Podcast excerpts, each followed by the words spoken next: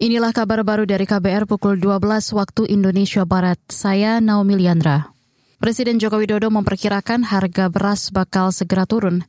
Selain itu dia juga menyebut harga sejumlah komoditas pangan masih dalam kondisi yang baik, bahkan harganya turun seperti bawang merah dan bawang putih. Itu disampaikan Jokowi usai meninjau harga dan pasokan sejumlah komoditas pangan di Pasar Jatinegara, Jakarta Timur pagi ini. Dan kita harapkan mungkin dalam ini akan mulai di pasar sudah mulai turun meskipun juga sudah turun sedikit Jokowi mengatakan upaya pemerintah untuk menurunkan harga beras terus dilakukan di pasaran, seperti melakukan operasi pasar, retail hingga grosir. Jokowi juga menegaskan bahwa pasokan beras nasional saat ini mencukupi. Saat ini pemerintah memiliki stok beras 2 juta ton dengan rincian 1,6 juta di gudang Bulog dan sisanya masih dalam perjalanan.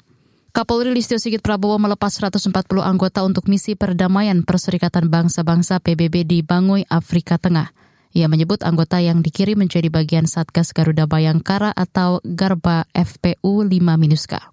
Yang diikuti 140 personel Polri dengan rincian 116 Walki dan 24 Polwan. Kontingen ini beranggotakan personel-personel tangguh yang sudah melalui proses seleksi dan asesmen serta dibekali dengan pelatihan pra penugasan sesuai standar PBB selama tujuh bulan.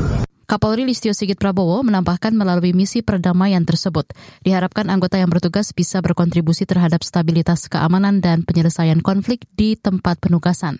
Selain itu dia berharap tim bisa yang bertugas makin meningkatkan kepercayaan dunia internasional terhadap Indonesia. Pemerintah Provinsi DKI Jakarta menyerukan kepada seluruh warga agar mencetak ulang kartu tanda penduduk KTP elektronik untuk penyesuaian identitas. Penyesuaian diperlukan saat wilayah berubah menjadi daerah khusus Jakarta atau DKJ. Dilansir antara Sekretaris Daerah Sekda DKI Jakarta, Joko Agus Setiono mengatakan pihak Pemprov juga sudah bersiap untuk mulai menyosialisasikan perubahan status ini kepada warga.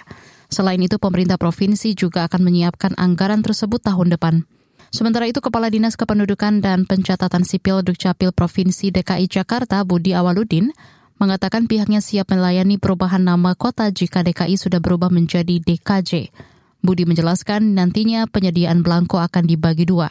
DKI Jakarta akan menyediakan 3 juta keping dan sisanya dibantu oleh Dirjen Kemendagri.